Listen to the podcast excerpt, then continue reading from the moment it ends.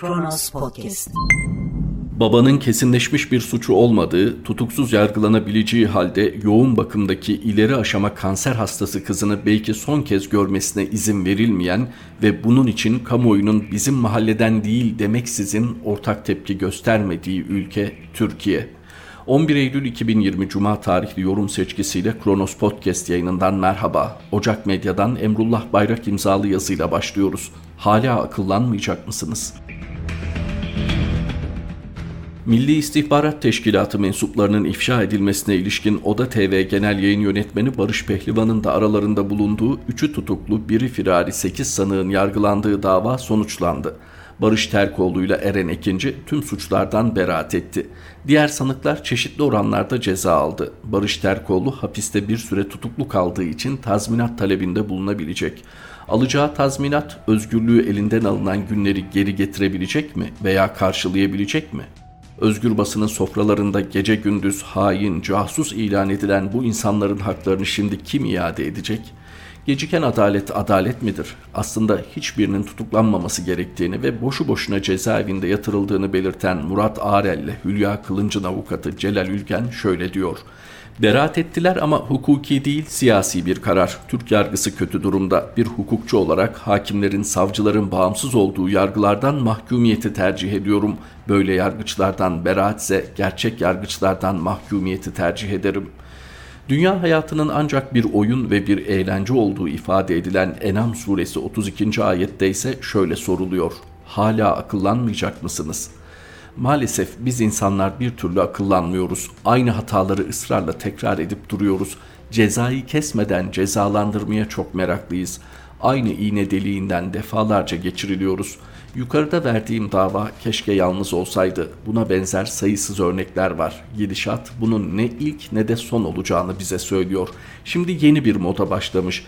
İnfaz için şart koşulan süre doldurulmasına karşın insanlar keyfi olarak cezaevinde tutuluyor. Denetimli serbestlikten yararlandırılmayarak fazladan içeride yatırılıyorlar. Öte yandan Yargıtay cezasını onamadığı için süresi dolmasına karşın yine fazladan içeride tutulan insanlar var. Gerekçe yok ben yaptım oldu mantığı. Buna benzer bir örneği HDP Kocaeli Milletvekili Ömer Faruk Gergerlioğlu Twitter hesabında paylaşmıştı.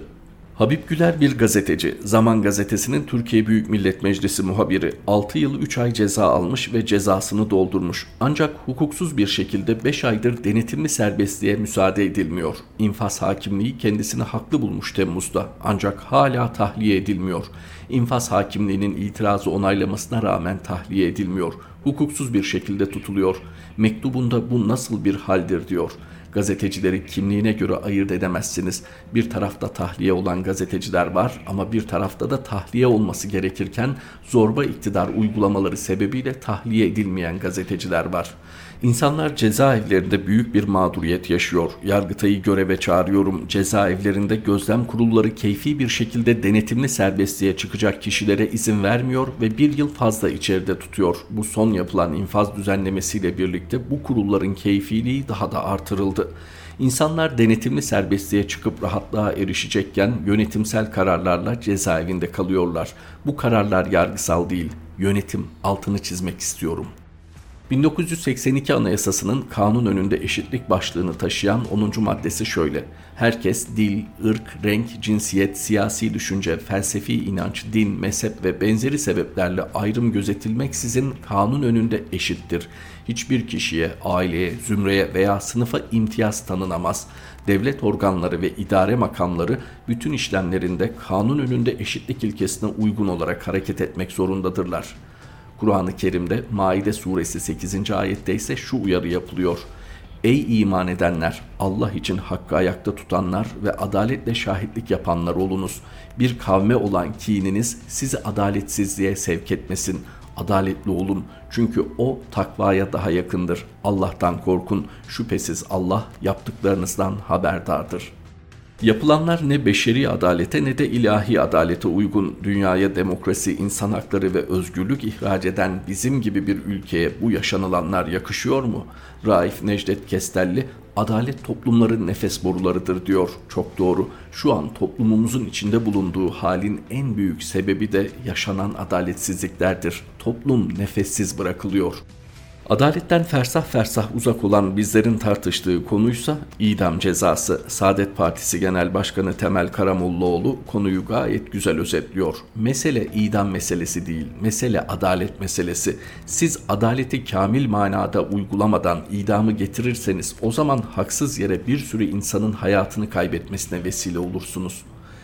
İnsanlar başlarına gelene kadar bir başkasının yaşadığı adaletsizlikleri ya görmezden geliyor ya karşı çıkmıyor ya da yardım etmiyor. Tekrar edeyim artık canı yanan bağırmasın, canı yanmayan canı yanan için bağırsın. Aksi halde bu sistemde hepimizin bir gün canı yanacak. Sayın Ömer Faruk Gergerlioğlu'nun paylaştığı son hadiseyle sizleri baş başa bırakıyorum.'' Ölüyor ve izin vermiyor savcı. Cezaevindeki baba Ali Koca'ya tıp fakültesi öğrencisiyken kanser olan kızı Ayşe Koca'yı görmesi için izin vermiyor. Oysa doktorlar bugün bir iki gün ömrü kaldı dedi. Ayşe Koca'nın şu an bilinci kapalı. Bir mahpus baba kızını son kez görebilmeli.'' İnfaz hakimliğinin kararına rağmen cezaevi gözlem kurulu kararıyla 5 aydır denetimli serbestlik hakkından yararlandırılmayan tutuklu gazeteci Habib Güler'le Abdullah Kılıç ve Bayram Kaya'nın tahliye edildiğinde biz ekleyelim. Emrullah Bayrağ'ın yazısını aktardığımız Ocak Medya'dan Sözcü'ye geçiyoruz. Kıyaslama öğrenme yollarından biridir. Necati Doğru, Arjantin 3 sebepten çökmüştü diyor. 1880 yılında dünyanın 6. büyük ülkesi olan Arjantin 1980'de çökmenin eşiğine gelmişti. Bu çöküşün hikayesini dünyaca ünlü ekonomi tarihçisi Niall Ferguson Paranın Yükselişi adlı kitabında dıştaki cilayı dökerek çırılçıplak anlattı. Finansal ahmaklık, yok edici temerrüt, devalüasyon çemberi. Arjantin bu üç sebepten çöktü. Bugün Türkiye üçlü kıskaca saplandı. 2010-2015 yılları arasında yurt dışından bol para giriyordu. Kalkınıyoruz, büyüyoruz, çağ açıyor, uçuyoruz diye inşaat sektörünün rant gemisine binmiş kara propaganda yapılıyor. Cumhuriyetin bütün birikimi arsız bir israfın değirmeninde öğütülüyordu. Oysa yapılan finansal ahmaklıktı. Büyüme vardı ama işsizlik çıldırıyordu. Krediler patlamış. Şirketlerin döviz borçları, döviz gelirlerinin çok üzerine çıkmıştı. Sadece şirketler değil, devlet aynı durumdaydı. Aileler de aynı. Devletin, şirketlerin ve ailelerin döviz gelirleri döviz borçlarını kapatamıyordu. Bu ahmaklık yok edici temerrüt, vadesi gelen borçları ödeme sıkıntısı baskısı yarattı. Dolar yükselmeye döndü. Kur baskısı aklı esir aldığı için Merkez Bankası'nın döviz rezervleri kumar masasına sokuldu. Oynandı kumar. Reis rest çekiyordu. Piyasa, Maliye ve Hazine Bakanı'nın, Merkez Bankası'nın ve son tahlilde hepsinin yöneticisi Partili Cumhurbaşkanı'nın elinde iki çürük yediliyle rest çektiğini biliyordu. Tutmadı kumar. Merkez Bankası 120 milyar dolar döviz rezervini 1 doları 4,5 liradan 5,5 liradan 6,5 liradan satarak bitirdi. Yabancılar ucuz doları alıp gittiler ve Türkiye oturtulduğu kumar masasından döviz rezervini eriterek kalktı.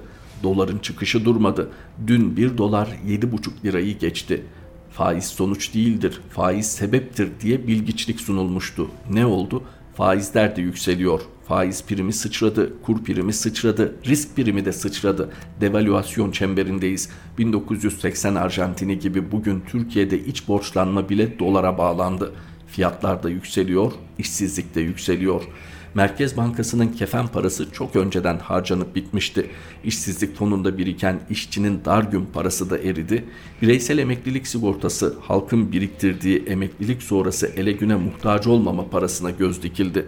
Bu parayı şirketlere aktarınca finansal ahmaklık, yok edici temerrüt, devalüasyon çemberi kalkacak. Hadi oradan dünyanın 6. zengin ülkesiydi. Bu üç sebepten batmıştı. Arjantin'in çöküşünü yaşıyoruz. Necati Doğru'nun yazısıydı. Sözcüden sonraki adresimiz bir gün. Salgın döneminde en çok konuşulan konulardan biri doğal olarak eğitimin nasıl yapılacağı. Ünal Özmen soruyor. Uzaktan ya da yakından eğitim almayan ne kaybeder? Her şey normalmiş gibi düşünüp davranıyor ve bu normali anormalleştiren unsurlara itiraz edip fikir geliştiriyoruz. Ama değil, bugünkü bilme ve eyleme, kültür ve yaşam alışkanlıklarımız yarın işe yaramayacak. Dünün bilgisiyle bugünün güçlükleriyle baş edemediğimiz gibi. Düşüncelerimizi, eylemlerimizi ve bilme biçimimizi belirlemedeki etkisi göz önüne alındığında eğitimi yeniden tasarlama zamanının gelip geçtiğini söyleyebiliriz. Örgün ya da yaygın, resmi ya da gayri resmi öğrenmelerimizin tümünü gözden geçirmek durumundayız. Mesele eğitim uzaktan mı yoksa yakından mı olsun, hangi ders ne kadar okutulsun, kim hangi okula gitsin, eğitim paralı mı parasız mı olsun meselesinden çok daha derin. 750 milyonu şiddetli olmakla birlikte 2 milyar insan gıda güvensizliğiyle karşı karşıya. Dünya nüfusunun %8,9'u aç, yaklaşık 690 milyon insan ve yılda 10 milyon insan açlar topluluğuna ekleniyor. 80 milyonu geçen mülteci ve sığınmacı sayısındaki artış durdurulamıyor. Kişisel, ulusal ve uluslararası sorunların çözümünde akli yöntemler kullanılamıyor. Savaş diyaloğa tercih ediliyor.'' Tamamı insani olan bu felaketler eğitimin yaygınlaştığı, öğrendiğimiz bilgilerin çoğaldığı ve çeşitlendiği oranda artış gösteriyor ve eğitim bu insani dramların hiçbirisinin çözümüne katkıda bulunamıyor. Mevcut eğitim anlayışı insanlığın mutluluğuna değil, sadece birkaç kişinin daha çok zengin olmasına hizmet ediyor o kadar. Neden böyle oluyor? Çünkü resmi eğitim gayri resmi öğrenmelerimizin önünü tıkadı. Birbirimizden, doğadan, kendi deneyimlerimizden kendimiz için kullanabileceğimiz bilgi ve beceriler çıkarmamız engellendi. Modern insan konserve yapmanın doğal yollarını birinin çekip internete yüklediği videodaki köylü kadından öğreniyor. Örgün eğitim, resmi eğitim dünyanın her yerinde bireye bir avuç tüccarın ihtiyaç duyduğu iş gücü, bilgi ve becerilerini kazandırıyor. Birey başkasının arzu, istek ve arayışına uygun hale getiriliyor. Örgün eğitimin bireyin kendisi içinde kullanabileceği ve herhangi bir hesaba dayanmadan öğrettiği tek beceri okuma yazma ve hesap yapmadır. Bunlar öğrenenin de gelişimine ve kendini geliştirmesine yarayan becerilerdir. Gerisi boş. Son 20 yılda dersler her gün biraz daha fenleştirilip dinleştirildi. Hayat bilgisi, beden eğitimi, müzik, resim, felsefe gibi kişisel gelişim derslerinin süresinden alıp fen ve din derslerine eklemek, öğreneni kendine gerekli becerilerden uzak tutmanın yolu olarak görüldü. İnsanlar neden aç? Ülkesini neden terk ederler? Ömrünün yarısını okulda geçiren insan konuşma yerine sorunun çözümünü neden savaşta arar?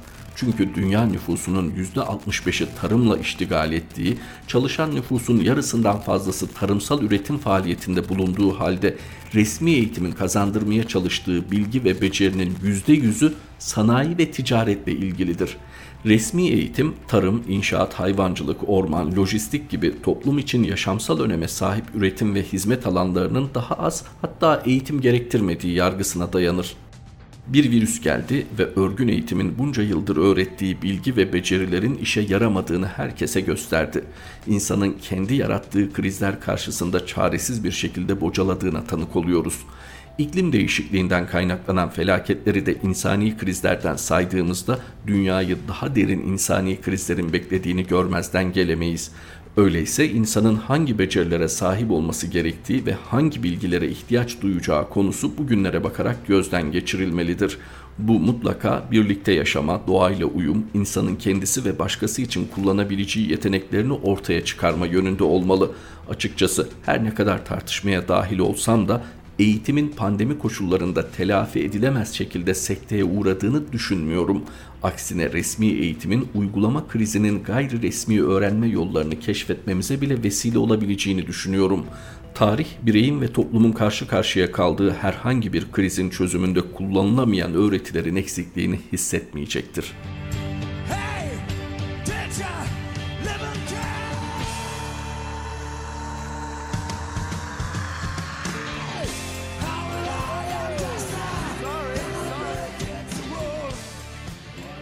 Bir günden Ünal Özmen'in yazısını aktardıktan sonra eğitime evrenselden devam edelim. Konuyu toplumsal sınıf üzerinden ele alan Adnan Gümüş, okulda eğitim, evde sarayda eğitim ve online öğretim çok farklı şeyler diyor.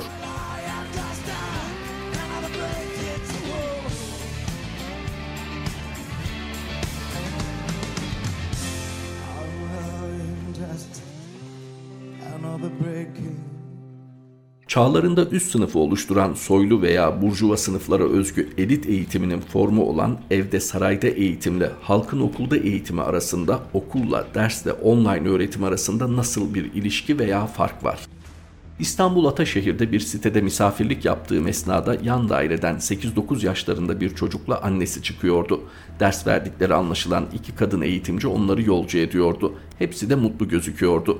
Bir gün sonra aynı saatte buluşmak üzere vedalaştılar. Kendi kendime şanslı çocuk, şanslı aile, özel öğretmenler diye geçiriyordum ki farklı sorular birbiri peşi sıra zihnime düşmeye başladı. Evet bu çocuk olanaklar açısından şanslı ancak kendisi olabilmesi, çocukluğunu yaşaması, arkadaşlarıyla çocukça saf duygu ve dostluklar oluşturması, yaşamın farklı yönlerini deneyimleyebilmesi açısından moral ve sosyal gelişim açısından ne kadar şanslı acaba? Pandemi döneminde veya değil, aile olanaklarıyla evde veya özel hocalarda aldığı derslerle dil veya bazı beceri gelişimi çok daha iyi olabilir ama psikososyal gelişimi, moral gelişimi, doyum ve doyumsuzlukları, yurttaşlık anlayışı, dünyaya bakışı nasıl olacak acaba? Tüm bu soruları geri plana itip daha yakın soruna, salgına odaklanırsak daha geniş halkın hem bilişsel hem de iktisadi güçleri ne düzeyde? Bu şekilde kaç anne baba çocuğuna destek verebilir? Bazı ailelerin böyle bir güçleri olsa bile evde eğitimle yetişen çocuklar nasıl bir kimlik, kişilik oluşturacak? Böyle bir topluluk veya toplum nasıl olacak? Birkaç gün sonra çocukluğumun geçtiği Abant sırtlarında bir dağ ve orman köyünde annemin yanındayım. Dağların arasındaki vadilerde köylüler için tek gelir getirici ürün fındık sayılır. Bahçelerde son hasatlar yapılıyor. 15-20 yaşlarında çocuklar ve genç çiftler sabah 8 akşam 18 fındık topluyor. 120 lira yevmiye. Bu yevmiye bir işçinin topladığı ürünün para cinsinden yarısına karşılık sayılır. Yani ne köylüler ne de yevmiyeciler pek bir şey kazanıyor. Bu köylüler ve gençler için bu yevmiye ve fındık bile şans sayılır. Evde eğitime dönersek bu genç veya aileler veya köylüler için evde eğitim ne kültürel hazır oluşlarıyla ne de iktisadi olarak mümkün. Türkiye'de halkın belki %99'u belli bir kısmının maddi imkanı olsa bile bilişsel ve deneyim birikimi olarak evde eğitim öğretime uygun değil. Tarih boyunca soylular daha çocukları doğmadan hazır hep dadıya, eğitimciye sahipti. Özel elit eğitim kurumlarına veya geleneklerine sahipti. Bugün de zaten soylu üst sınıf, yönetici veya yüksek burjuvazi için özel eğitim veya evde eğitim geleneği sürüyor örgün resmi veya özel okullara çocukları gitse de çok daha kapsamlı özel eğitim öğretim programlarından geçiriliyor. Halkın böyle özel programlardan geçme olanağı yok. Dahası online eğitim de böyle bir şey değil. Varlıklı soylu veya burjuva ailelerin bugün en gelişmiş teknolojik imkanlarına rağmen çocuk ve gençlerine online eğitim vermeleri söz konusu değil. Tam tersine çok özel hoca ve çok özel okullardan yararlanıyorlar. Onları ne salgın ne de resmi okullar veya resmi eğitim öğretim ilgilendiriyor. Demek istediğim online öğretimin özel eğitim veya herhangi bir örgün eğitimle pek alakası yok. Yetişkinler için sertifika programlarında, gazete dergi okumada, kütüphanelere ulaşmada, telefonlaşmada veya iş görüşmelerinde online olunabilir ama online doğrudan bir eğitim öğretim metodu sayılamaz. Olsa olsa yardımcı bir araç olarak kullanılabilir. Öğrenci veya ailelerle kısmi online görüşmeler veya kısmi rehberlik yapılabilir ama zorunlu veya örgün yüksek öğretimde normal bir ders yapılamaz. Hele de açıktan, uzaktan veya online olan hiçbir şekilde okul veya üniversite sayılamaz. Bunlardan yardımcı araçlar veya farklı amaçlarla yararlanılabilir. Ders belli bir plan program dahilinde bilinçli olarak olumlu belli tutum ve davranış değişikliği yaratmak üzere uygun ortam, ortak bir topluluk, etkileşimli bir yaşantı yaratmak ve kazanımları oluşturmaksa online üzerinden ortam, hazır oluş, ortaklık ve etkili bir yaşantı oluşturulup oluşturulamadığı veya hangi kazanım, olumlu tutum veya davranış değişikliklerinin ne kadar başarılı bildiğinin araştırılmasına ve açıklamasına ihtiyaç bulunuyor. Kısaca örgün evde eğitim özel eğitimin bir parçasıdır. Okul eğitimi özel veya resmi olarak eğitim kurumudur. Online eğitim bir okul veya ders değil ancak evde, okulda veya derste yararlanılabilecek yardımcı bir araç olabilir. Bir ayrımı daha netleştirelim. Hiçbir çağda evde eğitim de olmamıştır. Sarayda eğitim olmuştur. İlla sarayda eğitim yapılacaksa online eğitim yine ancak yardımcı bir araç olabilir. Halkın sarayı yok. Onun ancak resmi okulu bulunmaktadır. Okullarımızı, derslerimizi savunalım. Yüz yüze eğitim hakkını savunalım. Şartların oluşturulması hiç de olmayacak şeyler değil. Bu şartların sağlanmasını savunalım. Halkı ve toplumu savunalım. Sarayda eğitimi herkese sağlayamıyorsak en azından okul ve üniversitelerimize sahip çıkalım.'' Evrensel'den aktardığımız Adnan Gümüş imzalı satırlar bu birlikteliğimizdeki son paylaşımımızdı. Mehmet Şahin yeni yorum seçkimizde Kronos Podcast yayınında tekrar buluşmak üzere. Hoşçakalın. Kronos Podcast